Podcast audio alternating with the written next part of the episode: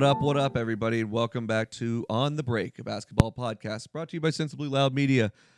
Josh VG is out of the office this week, but Kyle Beats and I are here talking a little basketball, been a little bit. What's up, Kyle?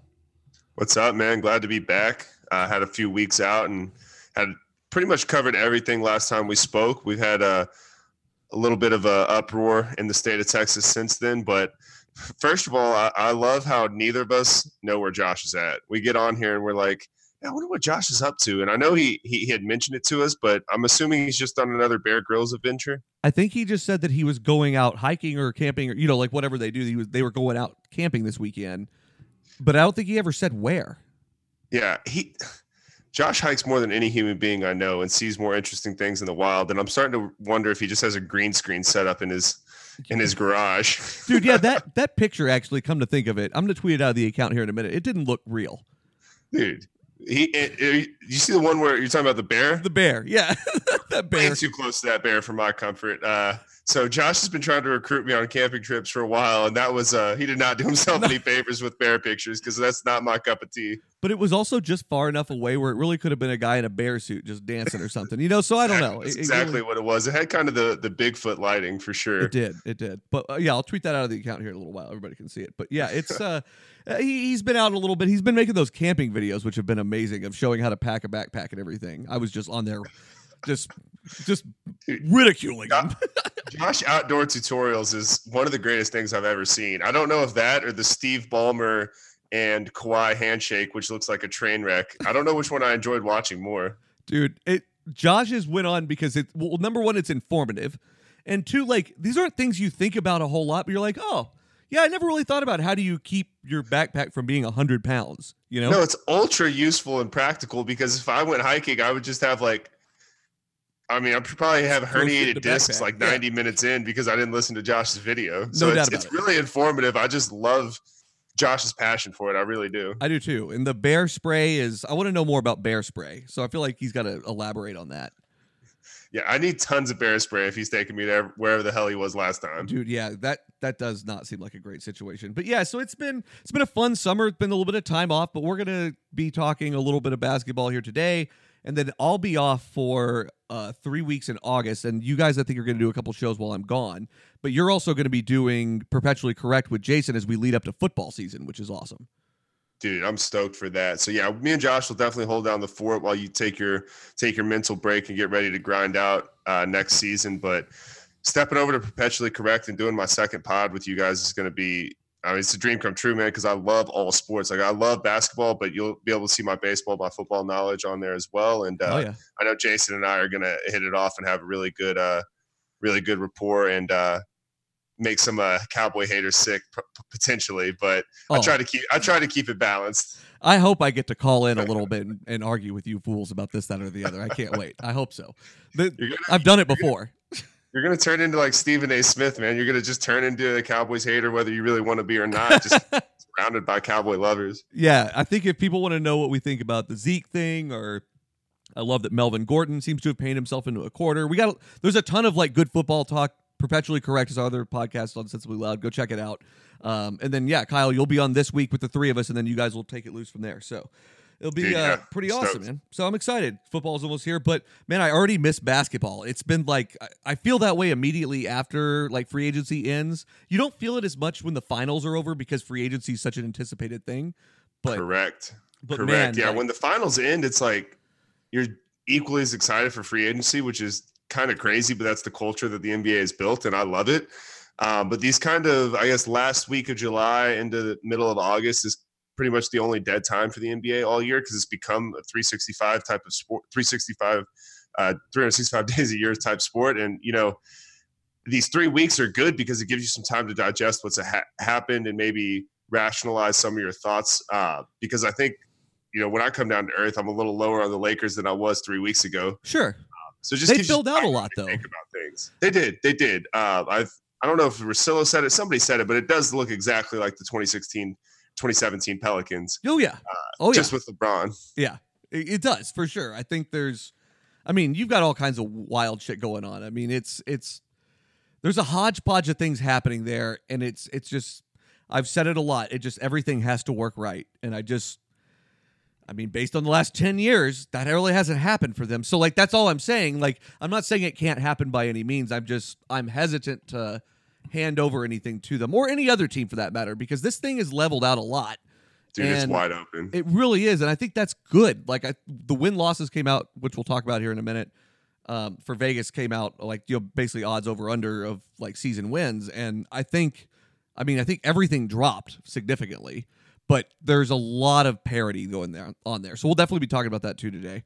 I think there's for sure there's a lot to yeah. There's some there's some interesting stuff in there, and uh, I think you and I are going to disagree on some of it, which is which is going to be fun because we kind of talk about it. But like I said, with these three weeks of where the NBA is pretty stale, this is the time where I can really kind of reflect on what's happened and maybe be a little more logical and less emotional about about what we're seeing here. Definitely. So where we left off last time, Kawhi had signed We'd had the big trade with Paul George.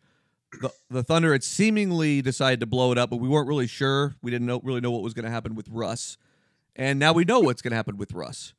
Right. I think we all anticipated he would be traded, but maybe not as quickly as he was. And certainly in my in my stance, not to the team that he was, to a, a true, true contender.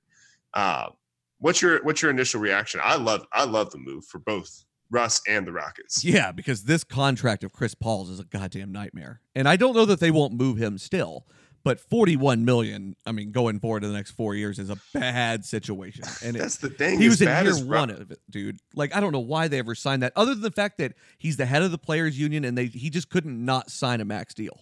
Right. And I think they felt the pressure that they had to do something at that time, but I love the fact that Russ's contract gets so much criticism, and I've criticized it on here as well.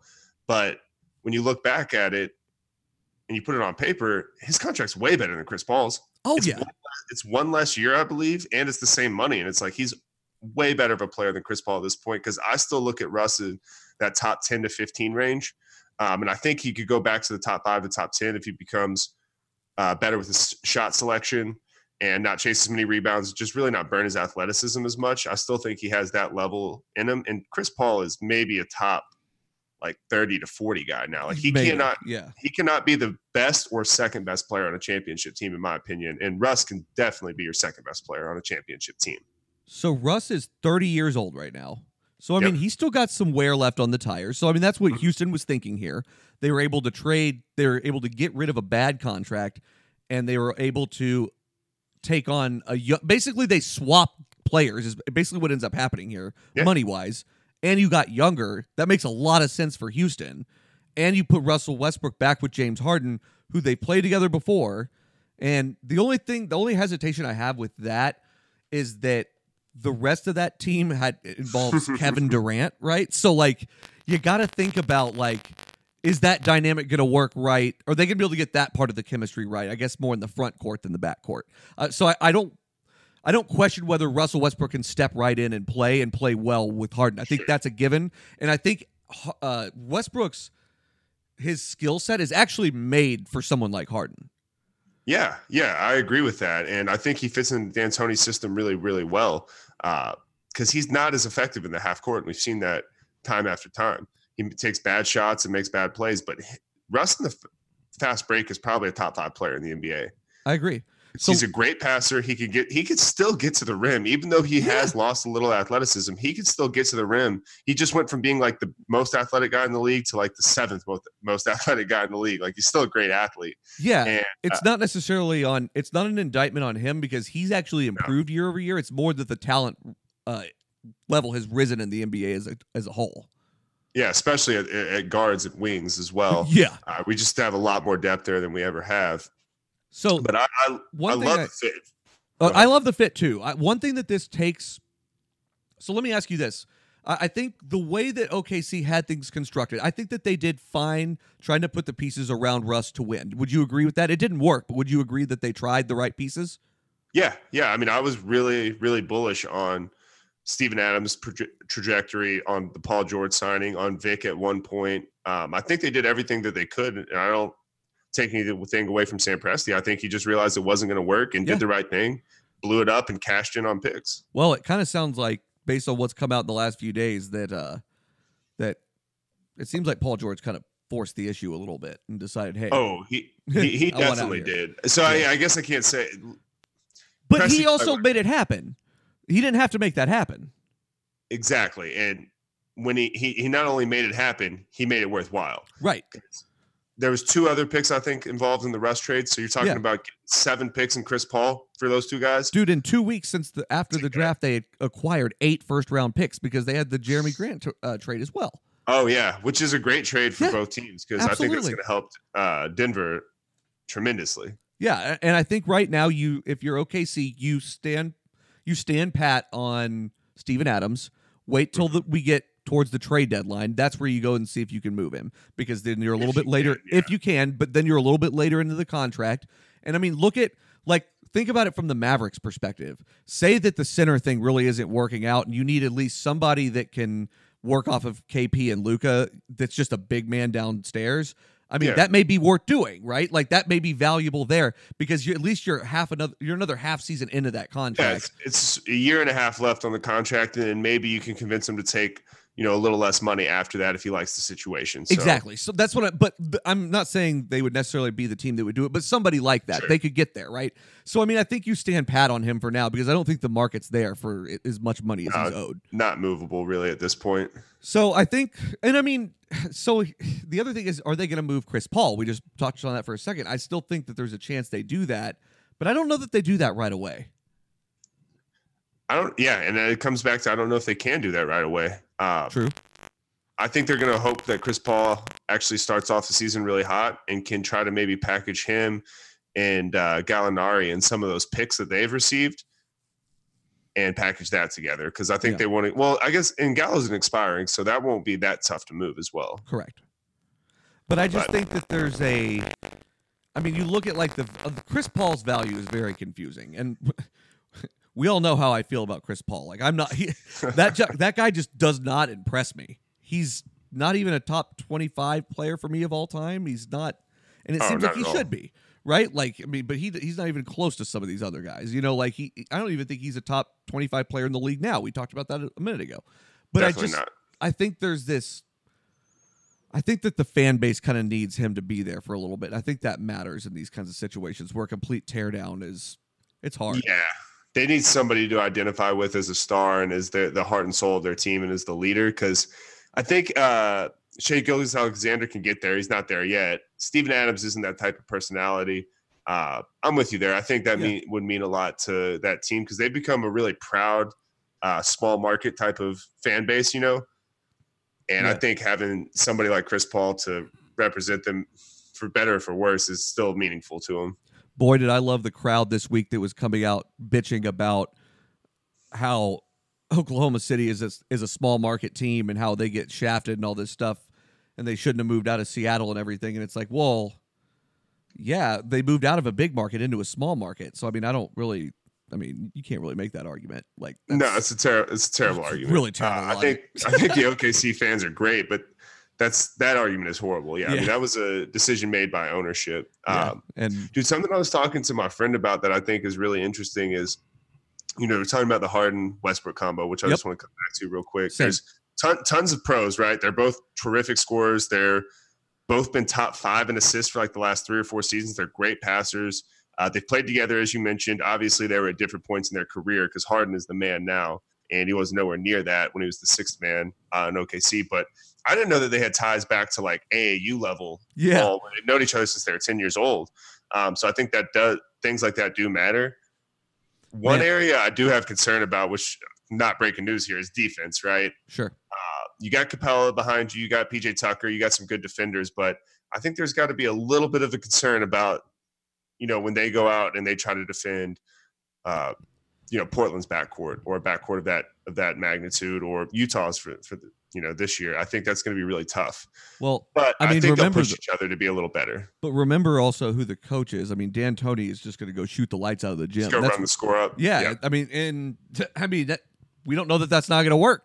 I mean, no, we don't. We don't. But I think Russ needs to, you know, shoot less shots and be comfortable averaging 19 or 20 points and try to average 12 or 13 assists because the last thing you want is just him and Harden going back and forth ISOing even more so than Harden and Chris Paul did last year and those guys just being statues out there right. because they have some good players that can hit open shots. So Russ and Harden need to use their ability to draw attention from the defense, penetrate, and, and, kick, and rely on those guys to make shots. I think that's a recipe for success. And yeah, honestly, I I said it after all the Kawhi news uh, that Houston was my number one team in the league, and obviously this just perpetuates that that thought for me. I still think if I had to do my top five power rankings now that I've had some time to really reflect on all these moves and analyze the rosters, I still got Houston number one. Where do they mm. fall for you? I mean, I, I, feel like you're maybe not quite as high as I am. Two or three. Yeah, I think they're two or three. You got Cl- Clippers. You feel Clippers ahead of them. One. Yeah, okay. I feel like the Clippers are ahead of them for sure. Man, so like we were talking about the value of like Chris Paul and everything. Forty percent of players in the league play for different teams now. So there's that's, a that, wow. That's really hard to judge. That's what, more shocking than the stat you gave me about Andrew Wiggins having more field goals made than Jimmy Butler, which I would have literally bet my life on that that that's not true. I I knew you would. Like I literally all I did was just message you and just said, "What if I were to tell you?" it's like Andrew Wiggins is not as good and he's been he's like 6 years younger, but yeah, I guess I forget Jimmy wasn't Jimmy, you know, for the early part of his career, but yeah, I mean to your point with all this movement, you know, doing a top 5 power ranking is just really challenging, but at the end of the day, you know, Josh says it all the time. This is a star league, so I'm just looking at the combination of stars and then the next key like two to four role players on that team. Mm-hmm. And I and I like Houston the most. I, I would put Clippers. I would put Clippers two, and then I would put Milwaukee three, Philadelphia four, and I put Denver five. I'm going to leave the Lakers out of my top five. See, in the West, I actually think that the Nuggets have the biggest upside in mm-hmm. that if Porter comes back healthy, and I mean that's a game changer. That's a franchise changer. Right. And if Jerami Grant can take a step forwards and if Jamal Murray can become an elite scorer, like yeah. they have a lot of upside. Yes. Uh, so I, I roster wise, I love that roster more because it's way more dynamic. So they are actually in my in the if you're talking about just the West, it's probably like no, I'm talking in in, in the yeah. league. I no, still, I know. I got them fifth overall. In the fifth West, overall. I'd say I'd have them third. Yeah, so that's kind of where my head's at. I would say probably second or third. They're going to kind of hinge between there. I mean, Denver won. You know, they were second last year. I mean, Denver was good. Exactly. And exactly. that was without Porter. So I mean, again, that that's a pretty big bank on one guy. But I mean, if that works right, and then guys take a step forward, Jamal Murray's playing for a big, you know, into a big deal here now mm-hmm. which I really don't understand. But that's a whole other topic for another time. It's it's just they have a really high upside, I think. So, but I think overall you probably have like Clippers. I think you have probably Milwaukee after that. I mean, Milwaukee pretty much survived free agency. Is that fair? Yeah. Oh, absolutely. I mean, they left Bro- they let, let Brogdon walk out. There's some injury issues there.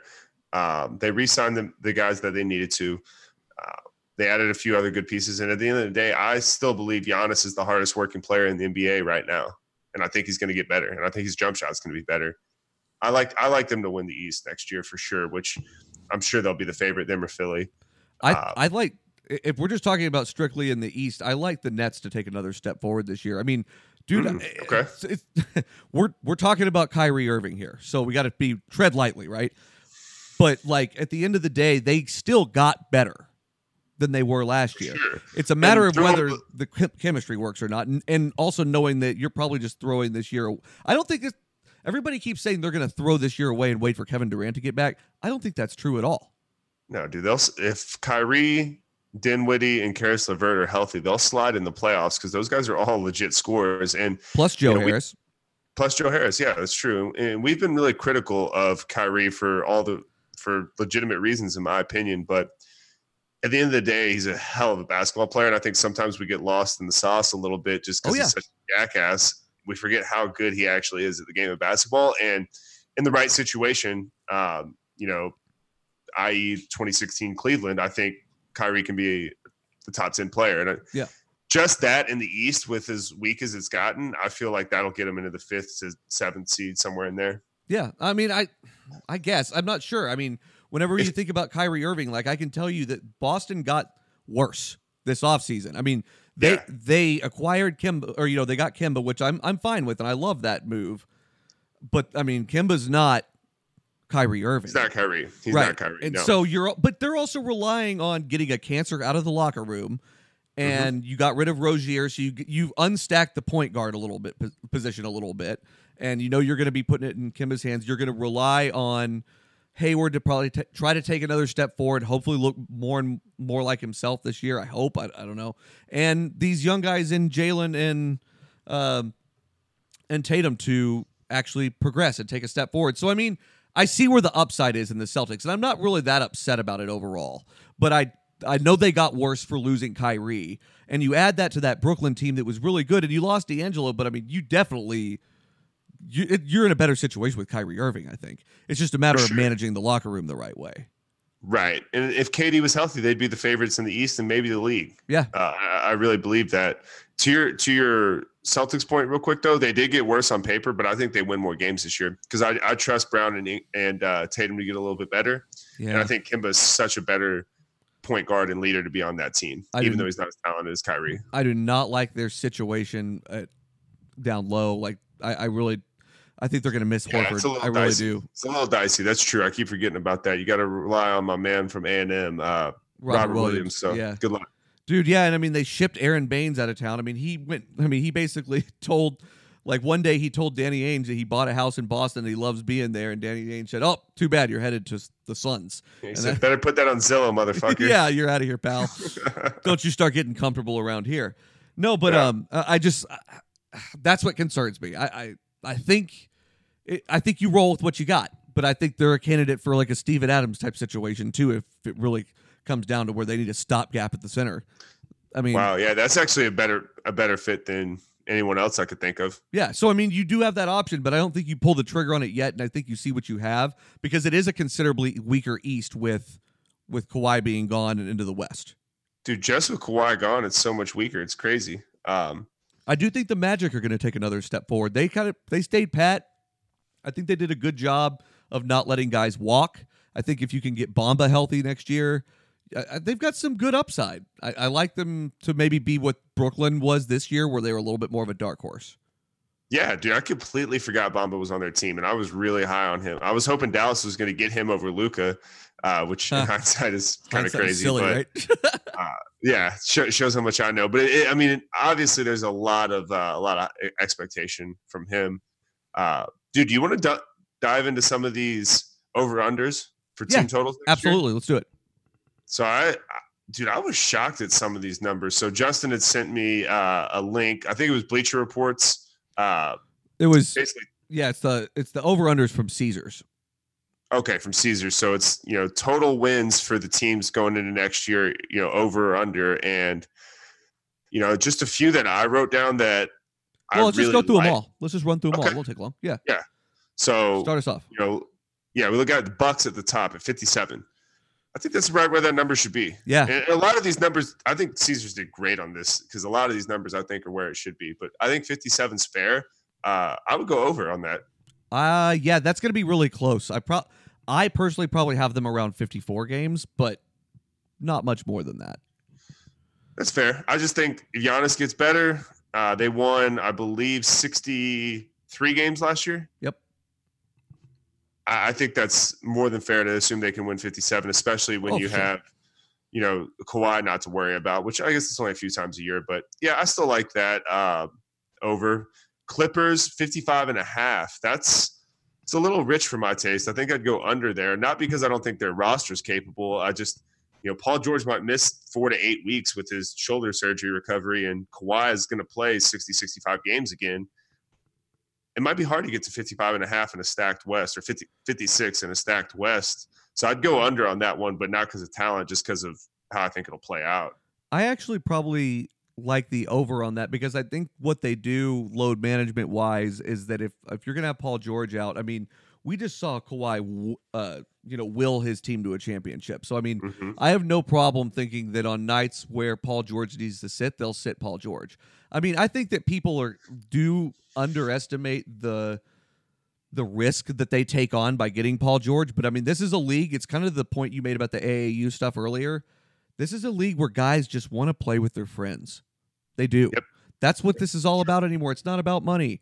Like the Supermax thing doesn't work. We've seen that now. They just want to play with their friends on a on a team where they can put something together and sh- have a team show that they're going to commit to them. So I say all that to be said. I, I think people underestimate the risk that the Clippers take on, but that's the price of business you pay to get Kawhi Leonard there. And I think at the end of the day, the way they manage this is that they let Kawhi Leonard really hammer away at those games early on where Paul George is out and try to and you know I mean it's one of those things like if you win you know 5 out of every 7 you're in really good shape right and it'll all depend a lot on the strength of schedule and everything but I think sure. ultimately like if Kawhi can will them to those amount of wins until Paul George gets back then you can rest Kawhi, and then you've got you can kind of go that alternating route. It's the exact same thing they're probably thinking on the Lakers with LeBron and and Anthony Davis.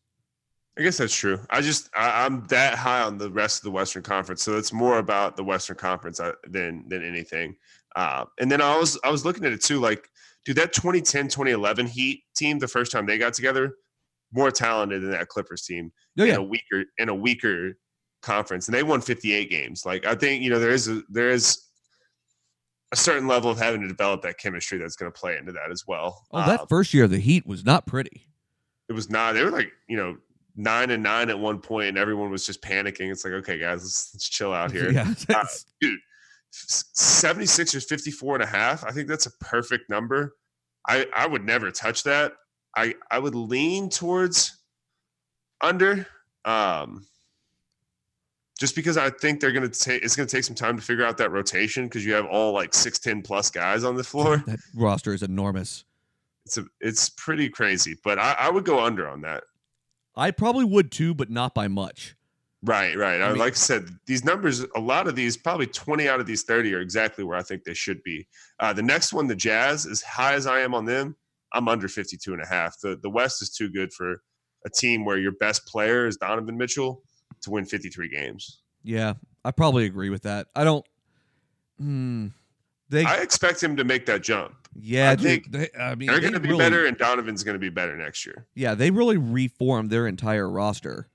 Mm-hmm. And Conley's such a huge sign. He really is. I think people are underestimating that, and he was pretty much sitting for most of last year, getting healthy. So I mean, I don't know if I don't. You're right about the competition in the West. I get that. I don't know that that matters as much as it is a lot of times is like strength of schedule and all that in the NBA because you have so much like intentional load management stuff.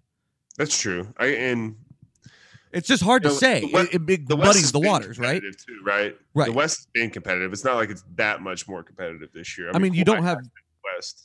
Before. Right. I mean, you don't have Golden State being as nearly as. I mean, you probably have them being competitive, but probably not nearly as competitive as they've been, obviously. But like, yeah. I just think there's there's definitely more parity, but in that, I think you're not going to have this like blow teams out of the water all the time kind of thing. I just I think it's going to be a little more competitive than that. I hope so anyway. I agree. I right. agree. And I'm gonna I'm gonna run through all these till we get down to maybe like the bottom barrel teams like the Bulls and well let's let's just go over under on some of the more interesting ones and then we'll yeah, yeah. So I mean look at the next two Nuggets Rockets both in there at 52. I like over on both of those. I agree with you there. Uh, for sure on the rock. I think the Rockets over 52. The more I look at this, maybe my favorite my favorite one on this list. Okay. Lakers 51 and a half. What do you think of that? Actually, set, Rockets over 52 is my second favorite. My first favorite is Lakers under 51 and a half. I agree with that. Not by much though. I mean, by, 48 I 40 I think 47 48 games is probably what you're looking at. Yeah, I think it's going to be a tough start to the season. I really do. Oh man, it's going to be brutal to watch. I could see them being like 21 and 22 or 21 and 19 or something like that. I, I see them being close to 500 near the All Star break. I um, I don't hate that. Things out. I don't hate that at all because I, yeah, we'll, we'll I want to talk about this new Clippers arena thing here in a few minutes, so we'll we'll get yes. to that because I want to talk about the landscape of LA. But yep. Uh, yep. but yeah, I I think they're they're under, but not by a lot. I think they will start to figure it out, but I think it's going to take some time. And there's some dude. I mean, Frank Vogel's in charge of that three ring circus, though. That's the thing. That's like you got to remember Jason who's Kidd running the, the, team, who's coaching the team. Like yeah, all that stuff. Like one bolt or one thing comes unscrewed, it could all fall apart really quickly on this team. You put this team with like Erik Spoelstra, Pop, Carlisle, somebody like that. I fully trust it to work. I, yeah, and Frank Vogel's not that guy. Frank Vogel's not that guy. Why dude. didn't they just keep Luke Walton? That was a much better idea. Yeah, I think there's something between him and LeBron. Oh, there was. I really do. Oh, there because was. like, yeah. there's no way Frank Vogel's a better coach than Luke Walton. I just no. don't believe that. And I think, you know what? Good for Luke Walton though. Go to Sacramento. Dude. That's a way, way safer situation and better situation for his career. And a great young team. Uh, yeah, we'll get to the LA landscape though in a minute. Um, Celtics 49 and a half. probably over by that. Uh, by that, I think they have to take a step here. I, I think so. Just from a chemistry standpoint, they get better, and the East is so so weak, in my opinion. I think that's really right where the number should be. I lean over, but I think that's that's a fair number. Um, but buddy, 40, 48 and a half. I don't know what to do with that. I have no idea on that either. I, I wouldn't touch it. It depends what what Vic is. If Vic is who he was last year, that's probably right where it should be. I would actually, honestly, I may go under on that just from a lot of question marks. They lost uh, Bogdanovich, but then they brought in uh, Brogdon. Brogdon. So yeah, that's kind of a wash. Yeah, I'm under on that one.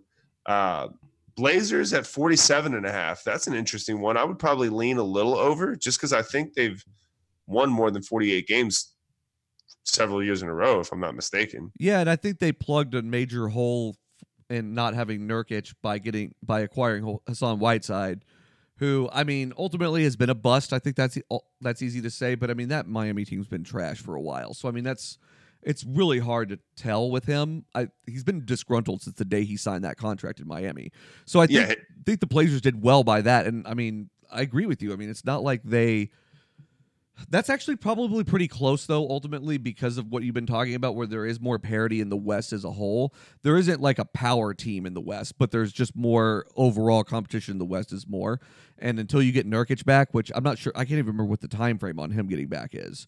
But regardless, like it's still a halfway through the season. Halfway so that the season. They, so I mean, I that's they're going to try to flip Whiteside at the All Star break before the deadline, which is smart. Assuming Nurkic is back healthy, It yeah, is smart. It's brilliant, really. Um, dude, just looking at this real quick, I don't want to go down a rabbit hole, but I think nine out of the top t- twelve teams in the NBA are in the West.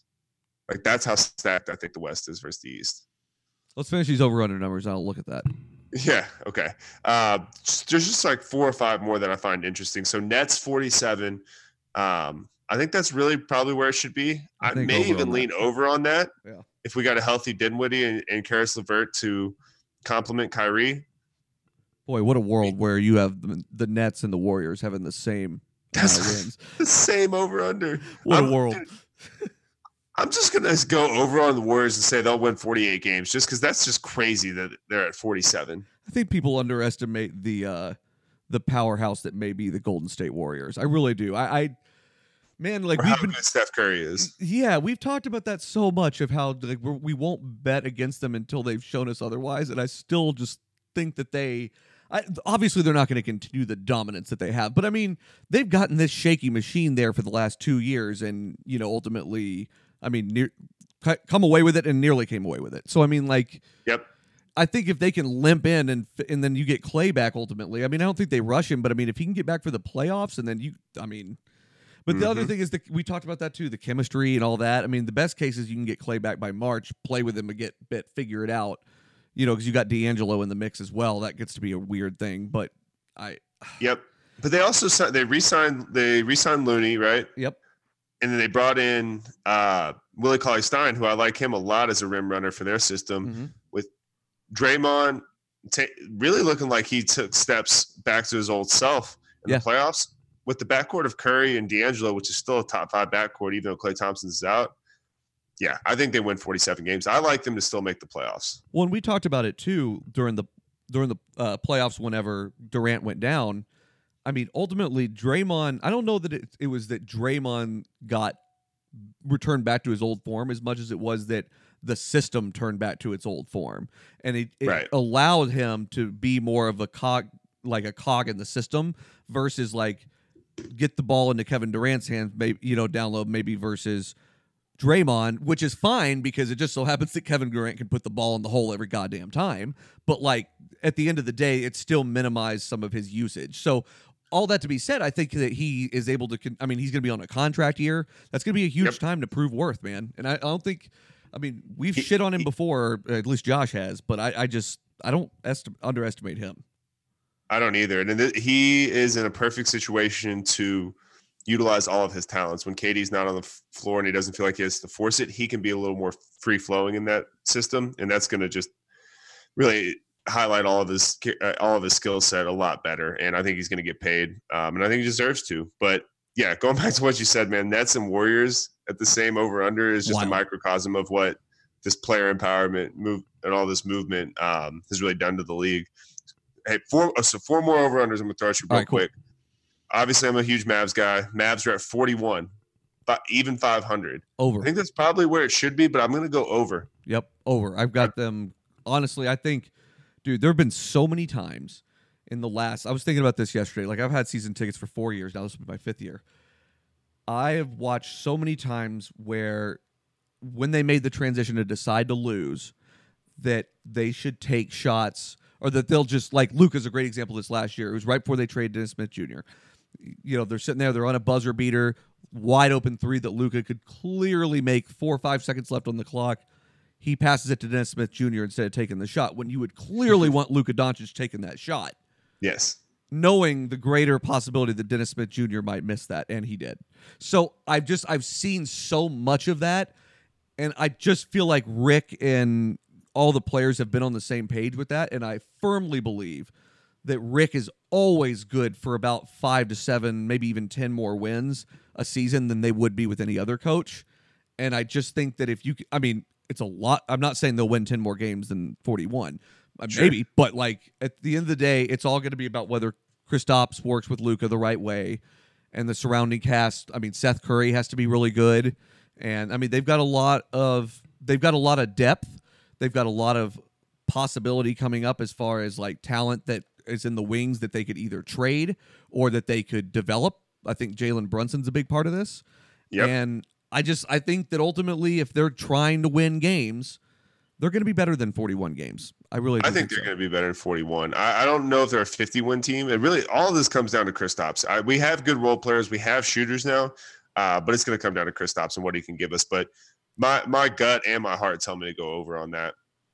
Buddy, uh, that that story that came out that was on the low post about uh, about the Knicks not letting Kristaps in the gym to practice and not having trainers there is the most insane thing I've ever heard. How is this a professional team? How are you not allowing the best players in the world at their sport that are you're paying millions of dollars, dollars to that are trying to get better? You're not going to allow them into the facility. No one's there to let them in. Like that's just unfucking acceptable. That would never happen on the Spurs or the Celtics. Like you want to go put in work, you can go up to the facility and put in work. There's not going to be an issue of you got locked out or it's just yeah. And like goes back to what a joke the fucking Knicks are. It really is. And at the end of the day, it's exactly. I mean, that was the one thing that KP asked for whenever they were going to draft him in the first place was, do I have access to the gym 24 hours a day for whenever I want to practice? So you're you're restricting the guy that wants to get better for your organization, just like you said, to get better. And like you don't have a guy to rebound for him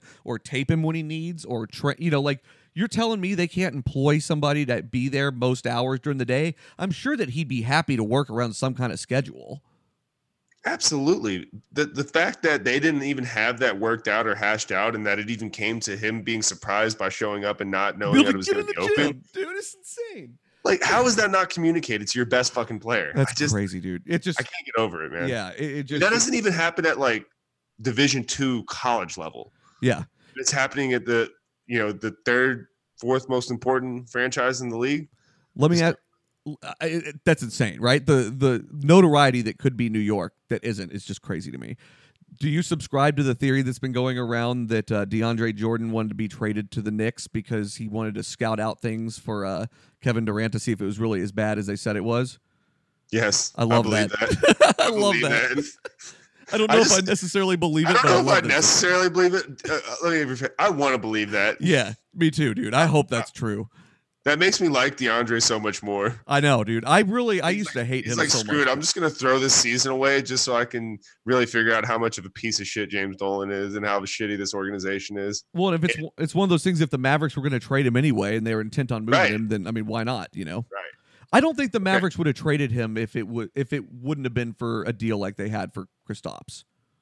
No, I don't think so either. Yeah. So Nothing to lose. I mean, he's gonna expire, but okay. So three more. okay, Three more numbers. Pelicans, I'm under 39, even though I think they're going to be really entertaining and they could win more games than that. I think they'll be, I think they'll be in a ton of games. I could see them having like 60 games decided by single digits. I just, uh, I'm, Yeah. I'm a little under that number. I agree with you. I think they've got a lot of chemistry things to figure out. I like I like Redick as a leader in the locker room. I like the, Mhm. a lot of the pieces they've got put together, but they just still they're going to need a little bit more time. I think they're they're definitely slated for maybe a little bit under that, maybe 37 wins, something like that. Yeah, It's going to be close. I agree.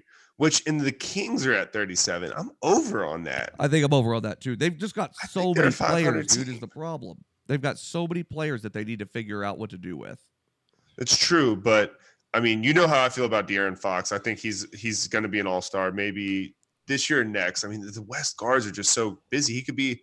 It- There's too many good West guards. He could be an All Star in the East at guard probably this year. Uh, Buddy Hield, obviously an elite shooter, and, and I think he's going to continue to get better. Um, you got Bagley, who really showed a lot at the end of last year. He started off slow, but had a really good finish to the rookie campaign. Um, You got a new coach in there, Luke Walton. I think he knows how to work with young guys.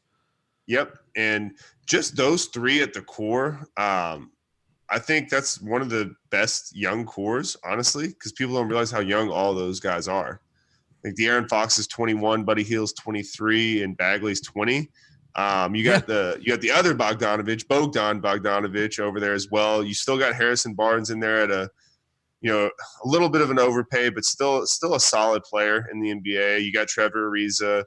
Uh, it's it's a good roster. Yeah, it's a real good roster. I, I like it a lot. I th- I just I don't I hope that they know what to do with it. That's my only thing. I don't I love the pieces. I think that's a successful rebuild. If the, I mean, they bailed on it whenever they got rid of Boogie, and they arguably should have done that far sooner than they did, but they did.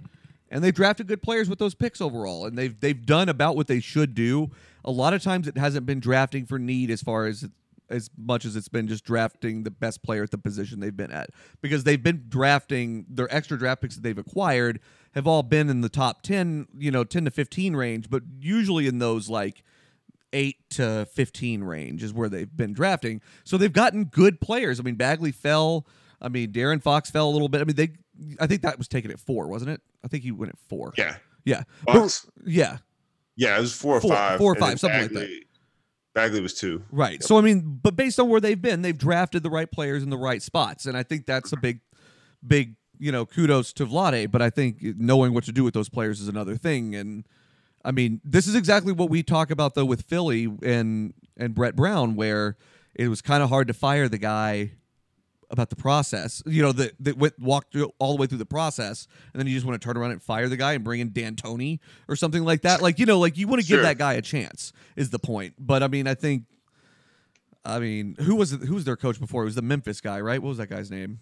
Um, can't think of who what his name. Don't is. quiz me on Memphis Grizzlies coaches. I will fail that. No, quiz. you know who this guy Wow. is. Um, real common name. I, I can't think of it off the top of my head. But regardless, like they went to Luke Walton. I think he knows what building winning chemistry looks like. He worked a couple years with Steve Kerr, and I think that's huge. So I think I I like the over on that to be honest with you too. Yeah, I do. And then the last one is the Thunder at 31. I just find that number astounding. I think they try to move Gallinari and Chris Paul, so I get the the logic there. But I, I, lean towards over. I mean, you could lose 50 games and cover. Yeah, I know, dude. I, it's mm, I know. I was thinking the same thing, but I just I don't know. To I mean, if they get to the trade deadline and they've moved Chris Paul and Steven Adams, and I'm, it's hard though, right? Because Shai should take a step forward. Hopefully, he took a big step forward this year. Dude, he looked great. He looked great on the Clippers. So I, that's really hard to say, dude. I I agree with you though. I would probably. I mean, if you can lose 50 games and cover, it's kind of a That's lot. what I'm saying. I would probably stay away from it, but if I, you know, gun to my head, I would go. I would go over. Okay. Uh, what else?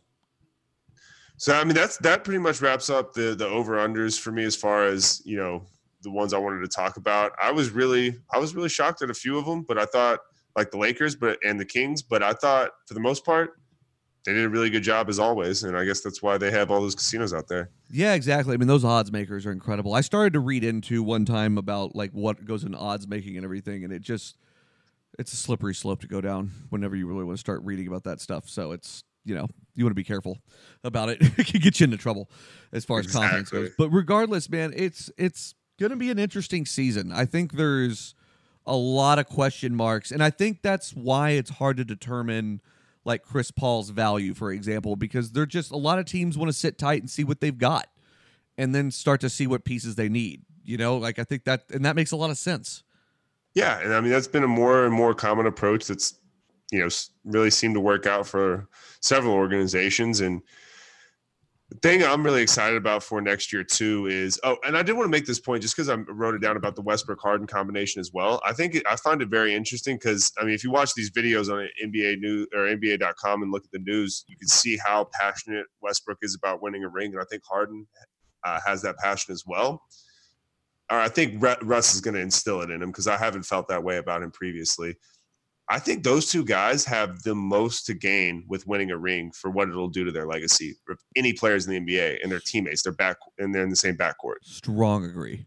Because they're in the exact same situation. Because if Harden and Russ both retire with no rings, they're going to be always viewed as great players. But it, it's that Karl Malone type right. type status. But if Russ or Harden, especially Harden, can get just one ring, that's going to change their legacy. I mean, I saw, yeah. and I don't necessarily agree with this, but I saw, I think uh, Cowherd made a point about if Harden had a ring under his belt, he'd be deemed the best player in the league right now, which is probably true, or at least be a lot closer. Um, and I, I, say that just to say, I, I, just think there's so much to gain for both those guys getting a ring. I mean, he should have another MVP. Like, I mean, you know, ultimately, yeah. you know, he he got screwed out of the. I mean, he's been screwed a couple times out of MVP. You know, and so it's like it's one of those things. I agree with you. I think it means the most of their legacies. I just I think that Houston definitely did the best here because getting Chris Paul out of there was a good thing. I think I don't think that Westbrook is a leader necessarily. And there's there's guys that were that's okay. AI was one of those guys. He's like, man, like I try I to set he's a, an off-court leader, but not on-court. If that makes sense. I agree with that, and and that's okay. Like you need those guys. There's nothing wrong with that necessarily, and I think that works really well for going into a situation where some other guy has the keys to the team. And I ultimately feel like that's why Durant struggled a lot in Golden State because I don't think he understood why people hated him so bad for making the decision he did. And I also don't know that he ever really I don't. I, I know he respected this, but I don't know that he ever fully rep like wrapped his head around the fact that it would never be any different. Is the to the fact that that was always like that is Steph's team, and it will always yes. be Steph's team. Always will be. You know what I mean? And I don't know that he he necessarily grasped the the magnitude of that. Which is, right. I mean, you know, you can't fault him for that, though. I still, I will never fault him for the decision he made. It sucks for oh, OKC no. and all that, but like, I get where he's coming from. I really do. I hated it, but I totally respect it. Yeah, and I just I think all, all those things were a little bit undervalued. I think maybe in his mind, and I just I really legitimately don't think that he thought he'd be as hated as he was. And so I say all that to say, in the situation with Russ and Harden, it's like, well, you have you have a guy that isn't necessarily a leader on a team and then a guy that already has a team. So like that almost works as a perfect tandem because you don't like they're both yeah. in it to win it, man. They don't care about the rest, and you can tell that. I agree with that, and that that is James' team. That is Harden's team. Yeah, and I think they've got the right pieces around it to do it. I wouldn't be surprised at any kind of Houston run. Like, don't I mean, you know, don't mistake me here. I mean, I think they're they're head and shoulders in a better situation than like the Lakers are. Dude, I love them over fifty two wins. They won 50, like fifty five games last year, didn't they? Fifty four yeah. games, and they got better. Yeah, exactly. They did. They they swapped out Chris Paul, who is a proven loser and you know, and got rid of that. I love that we share Chris Paul hatred together, dude. I, I hate really Chris do. Paul, and like, um, strong bonding. He's just terrible. Like I, just, I, I, so I think Rockets, Lakers, Clippers, three most intriguing teams to watch at the beginning of next year. Oh yeah, and I think there's going to be a lot of interesting intrigue around uh, Golden State. I think there's going to be a lot of intrigue. I think I'm really interested in a lot of the East and what that's going to look like. I'm fascinated to see I'm, what Philly's going to look like. I'm interested to see what Philly's starting lineup. I hope they just roll out like five dudes that are all six ten and taller. Dude, they literally like, put together the Monstars. Yeah, because I think Josh Richardson's their shortest player. Their two guard, and he's like six six. That's absurd.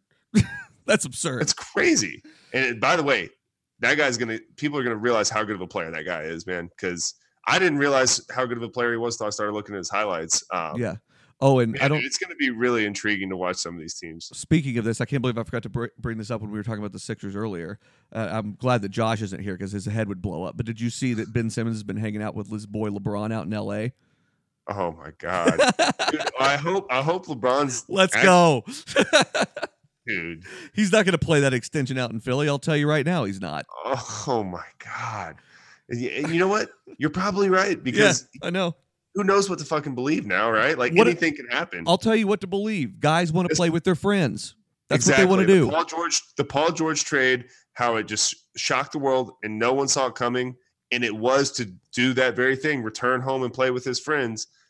That's that's the telltale sign right there that this, this NBA is so much different than people realize because getting 240 million versus 180 million is negligible because that's right. so much money either way. Well, and what they didn't really think about whenever they were negotiating this in the CBA, like the the whole supermax and all that, is the fact that guys are not money driven. That at the end of the day, these NBA contracts are not what feeds these guys. It's your Nike deals and your endorsement deals that you sign Correct. and all that stuff. So so you lose a 20, 30 million on a contract over time to play with your buddies versus you know because it's all about having fun. Like it's you get four sponsorship deals because you're living in LA and you get to live in your hometown right by all your family and have right. beautiful weather and play with your buddies. Right. Like that's I, the, what more is there? Like quality of life becomes important when you have a hundred million dollars.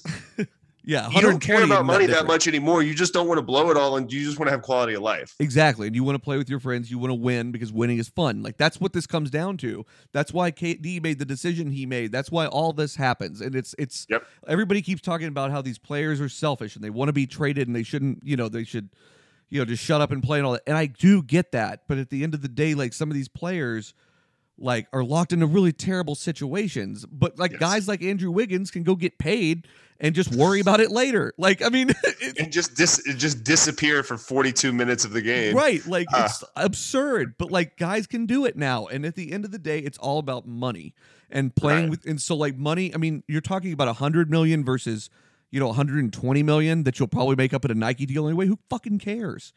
Like who cares? Exactly. And so like that's I mean at the end of the day that's what you're looking at. I think it's it's more simple than we're making it.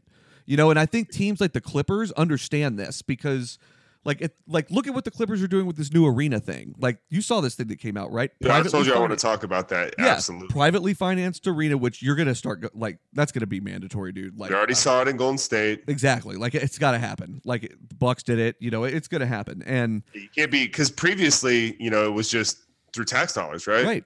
But I think municipal. Well, yeah, exactly. Yeah, just putting bonds out there and having tax dollars pay for it. I mean, I'm doing it right now with the the Ranger Stadium right near me, and they're not willing to burn the team down because they're you know they're going to lose money. But it's like, oh, I'm sorry, the taxpayers' money just built you a new ballpark, but you want to right. save money on the players. Okay, got it, got it. Yeah, cool. Dude, no, you know, privately funded is is the way is the way we're we're moving towards, and this stadium looks badass for anyone that wants to check it out. I mean, it's projected out in 2024 after their uh, Staples Center lease ends, but uh, but, like I was telling Justin, you can make anything in, in Southern California look beautiful, but this stadium looks really state of the art. And I think with through the private financing, um, when you can see when these guys can see the valuations of the, these teams and how it's growing, these businessmen are going to start pouring money into these stadiums, and we're going to start getting some really exotic and exciting stadiums versus some of the maybe cookie cutter ones we've had previously. For sure, dude. And I think, I mean, look at Steve Ballmer. That guy's worth fifteen billion dollars. He wrote, he paid cash for the Clippers, like yep. for two billion dollars. Like it, that's like this guy's got like and he, and really like, cares about like winning and committed to winning. Yes he quoted, "My goal is simple. I want to make the Clippers be the best home in all of sports." Right. But look at it this way, Clippers. dude. These guys were jokes growing up. Right. Absolutely. And they share a stadium with the Lakers. And like this is going to be the differentiator that makes the Clippers yes. differentiate themselves as LA's town. And like I think that's a big thing, and I don't think I don't think the Lakers move. are ready for that, dude. I don't. I dude, really don't. Wild. If you would have told me at any point in my life in 2002 when the Lakers were coming off that three-peat that the Clippers would be the number one team in Los Angeles, I would have said you're out of your freaking mind. Out of your mind. The Clippers probably won't even be in Los Angeles by 2019, is what I would tell you. Right. You know, dude, listen to this quote quote by Ballmer real quick uh, and was talking about the new stadium and uh, you know make the Clippers the, the best sports team in uh, in the country. And he goes, "What that means to me is an unparalleled environment for players, for fans, for sponsors, and for the community of Inglewood. Our goal is to build a facility that resets fans' expectations while having a transformative impact on the city we all call home." Dude, this guy says the former CEO the of to put up, and he is going to do it. Yeah. It is going to be wild, man. They're going to because he's just being ran so much more effectively than the Lakers, and I just i really can't wrap my head around it. It's almost like the former CEO of Microsoft. You're smiling knows, this whole time because you just you just love seeing this, dude. I do. Well, it's do.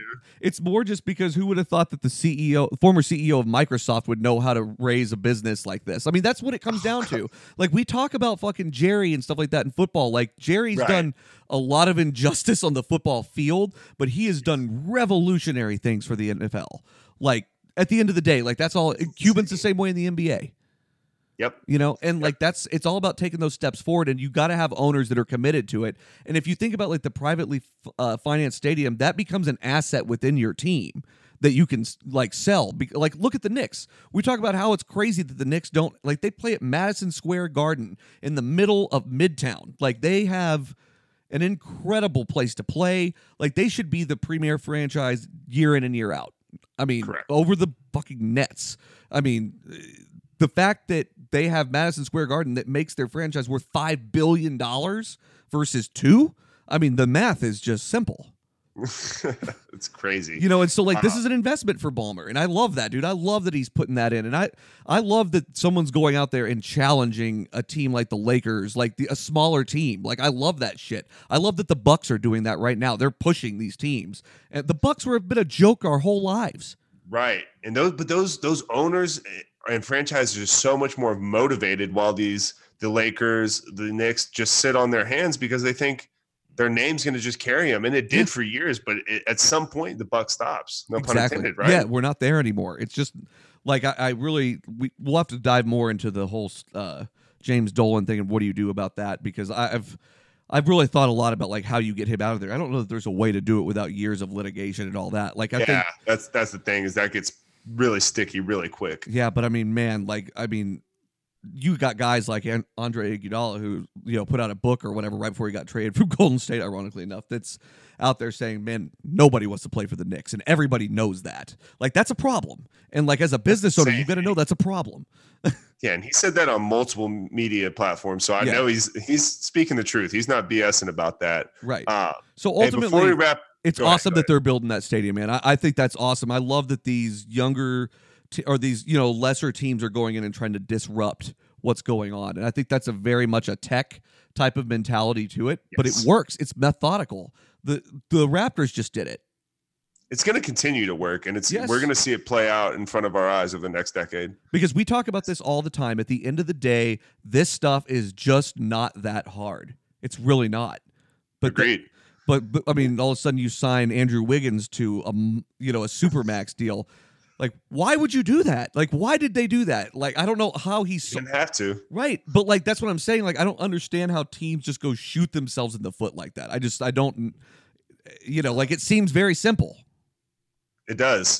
Do you think this is fair to say? So I think the the teens, uh, as in like the you know 2010 to 2019 this decade has been the player empowerment era right and we saw that probably yep. starting with lebron yep i think this next decade i think the 20s could potentially be the underdog or small market yeah. type of type of um, you know era where what we just talked about where these teams that have been a joke our entire lives like the bucks and the clippers and bucks being in a small market especially i think these teams are going to start showing that they're not scared of the names of the Knicks, the Bulls, the Lakers, the Celtics anymore. And I think that's going to be a big transformation in this decade. That's kind of my I agree with that, dude. Big picture. I 100% agree with that. I, I think if you're not thinking about how business is being going to be done here in the next five to ten years with all this, you're thinking about it wrong.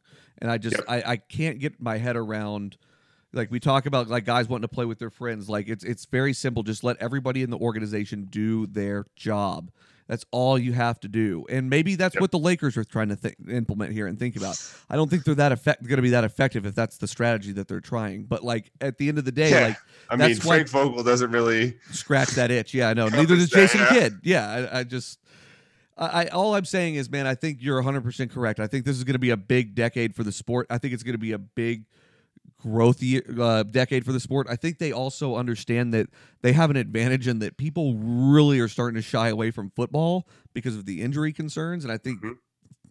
well, that's a bigger conversation for another day, but football's done a whole lot to drag their feet on that whole situation. So, I mean, ultimately, what it comes down to is they have a chance to grab market share. and They're going to do it.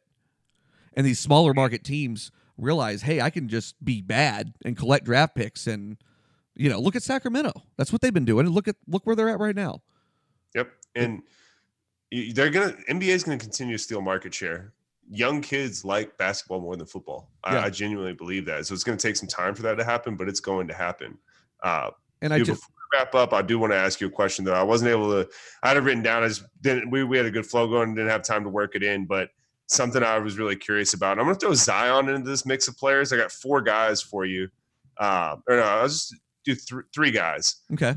That I think took big step forwards um, and had had good, you know, last couple of years and have not made an All Star team. And want to know which one you think is going to make an All Star team. Let's throw Zion on the mix, and if you think he's likely to make an All Star team between Jayson Tatum, Jamal Murray, and Pascal Siakam. Throw Zion in there. Of those four guys, who do you think is most likely to make an All Star team this year? Pascal Siakam, probably because the East is weak and he's going to be the star on that team. The, yeah, more more the latter. I think that he's going to have a chance to step up now that Kawhi is gone because nobody's expecting that of them. How many over under wins do they have?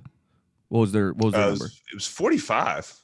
I think they're over right. that. I think they're probably yeah. a little over that if if they take that step. Yep. Um, so if you take Zion out of the mix though, and don't look at the rest of your team, you're just going to start a franchise. Tatum, Jamal Murray, or Siakam. Who you got? Mm, Tatum, Jamal Murray, not Jamal Murray, probably Tatum. I think so. Not even I'm biasly, I think. I think he has the biggest step to take forward. Man, him and Jaylen hated Kyrie. I, I mean, could probably put Jaylen in this conversation because Jaylen's just as good as Jayson to me, man. I agree, and and I think Jalen actually took more of a step forward than Tatum did. He just started at a lower level, but yeah, I think they're pretty neck and neck right now. I agree. Uh, Jamal Murray to me is just a pure scorer. I think he's going to be a really good one, though. Yeah. Uh, I think it's going to be it's it's, it's going to be interesting to watch that though because Denver has. I mean, we talked about Denver a little bit ago, and I think the pieces around him matter for him more than anybody else. Agreed. Agreed. And the reason Siakam's more likely to make a playoff team is because Jayson Tatum's going to have, you know, Kemba Walker, Gordon Hayward, Jaylen Brown all around him. Right. But I just, I, I wanted to talk about that because I think there's just so much young talent in this league yes. that's not recognized because they don't make an all star team and they're not considered great. But it's like, dude, I could argue that Tatum, Jamal Murray, and Siakam are all better than Ben Simmons or Josh is going to lose his mind when he hears that. But just anybody that made the playoff, fringe playoff player last year. I think it's one of those things where when you go to the bargaining table when the CBA is up next, that you've got to negotiate bigger roster spots and stuff like that because I think that the mm-hmm. overall talent has risen and I think the depth oh, is more important sure. than ever anymore. There's dudes in the D League right now that could have been in like playoff rotations 10 years ago. Right. And so I but I think especially in the load management era, you're going to need more of that. And Agreed. so I think that's going to be a big thing to come to the table. We've talked a little bit about that stuff, but anyway, all right, man. Well, I think we're going to go ahead and wrap things up. We'll be back. Um, I think you and Josh will be back here in just a little bit. I'll probably pop on if anything big happens or whatever. Um, I don't know if we need to to you know berate anybody. I'm happy to to fill those shoes at any time. so uh, yeah, and hopefully Josh returns from the wilderness. Yeah, no, we'll be back next week, uh, assuming Josh doesn't get scooped up by that bear, um, and we'll we'll cover kind of where we're at. And I know he's going to probably have a lot of feedback for this episode. And I'll see you on Tuesday, man. Hop on perpetually correct and uh, talk a little baseball, talk a lot of football. Yep. See you guys then. All right, later.